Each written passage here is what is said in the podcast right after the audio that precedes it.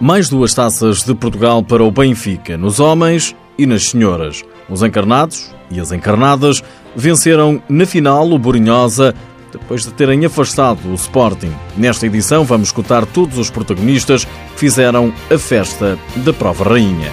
Seja bem-vindo ao TSF Futsal.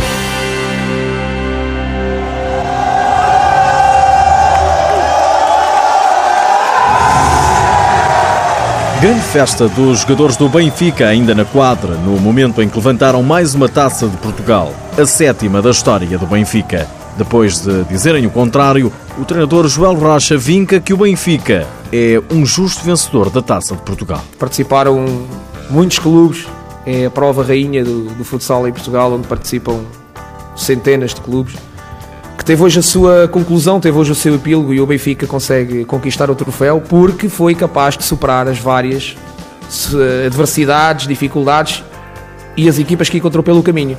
E é um justo vencedor, que fique claro. O Benfica conquista a Taça de Portugal de forma justa. O Benfica não deu hipótese na final ao Purinhosa, goleando a equipa da aldeia do futsal por 5 bolas a uma. Os golos foram apontados por Chaguinha, Bisou, Elisandro, Gonçalo Alves e Bruno Coelho. Para o Brunhosa, marcou Russo. Joel Rocha fala em brilhantismo. Tínhamos um desafio enorme pela frente, que era fazer um jogo brilhante depois de termos feito um jogo muito interessante. Mas, sobretudo, um desafio exigente do ponto de vista da razão, da emoção e da ambição. De facto, foi um desafio extremamente exigente para os meus jogadores, cumprido na íntegra com distinção. O treinador do Borinhosa, Alexandre Pinto, diz que a equipa deu tudo, mas não foi possível vencer. Uh, infelizmente, tínhamos uma estratégia de não sofrer gols nos primeiros minutos e, e com 3 minutos corridos de jogo acabámos por sofrer um gol. Não viramos a cara à luta, conseguimos o um empate numa transição rápida e depois uh, penso que os meus jogadores foram uh, uns bravos guerreiros, no sentido em que colocaram tudo em campo desde o primeiro até o último minuto, até à exaustão, eh, na tentativa de alterar o resultado. Não foi possível, Parabéns ao Benfica. Fair play do treinador do Borinhosa que, para chegar à final, deixou pelo caminho o Fundão, o Módicos e o Viseu 2001. Já o Benfica começou por eliminar nos oitavos de final o Unidos Pinheirense, depois o São João e nas meias finais mandou para casa o Sporting. No jogo mais aguardado da Final Eight, que decorreu no fim de semana em Gondomar, Benfica e Sporting empataram 3 a 3, com vitória dos encarnados nas grandes penalidades. Nuno Dias, técnico dos Leões, lamenta a forma como saiu da prova e diz que não se lembra de vencer um jogo nos penaltis. Independentemente da forma como saímos, o sabor é sempre amargo quando, quando somos derrotados quando somos eliminados, qualquer que seja a competição.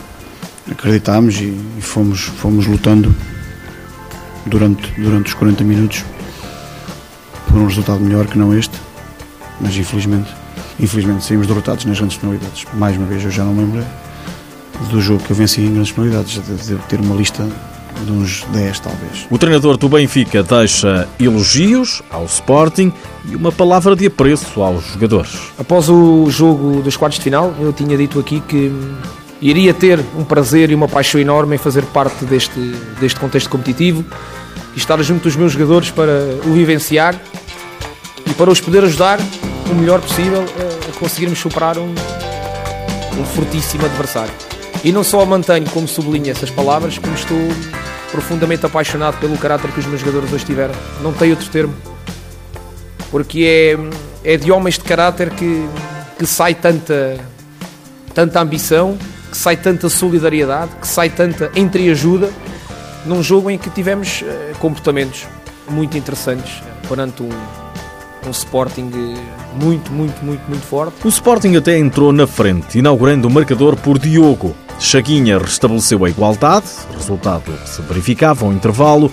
Fábio Cecílio adiantou as águias pela primeira vez, Fortino igualou e Elisandro fez o 3-2 para o Benfica aos 32 minutos. Merlin faria o golo tardio, que acabou por levar o encontro para os penaltis. No desempate, Fortino foi o único a desperdiçar, sendo o Benfica a festejar a presença na final. Na grande final, tudo dito, 5-1 sobre o Purinhosa.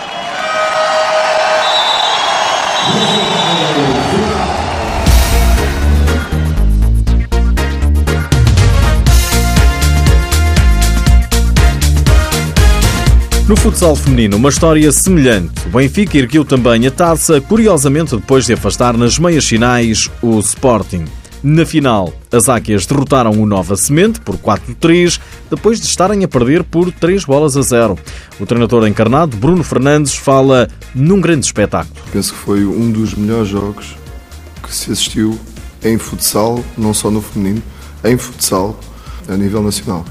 O jogo vai empatado para, para o prolongamento. Isso mostra aquilo que aconteceu em campo, uma remontada histórica da nossa parte, uh, o que revela também o espírito de entreajuda e de equipa que a nossa equipa tem.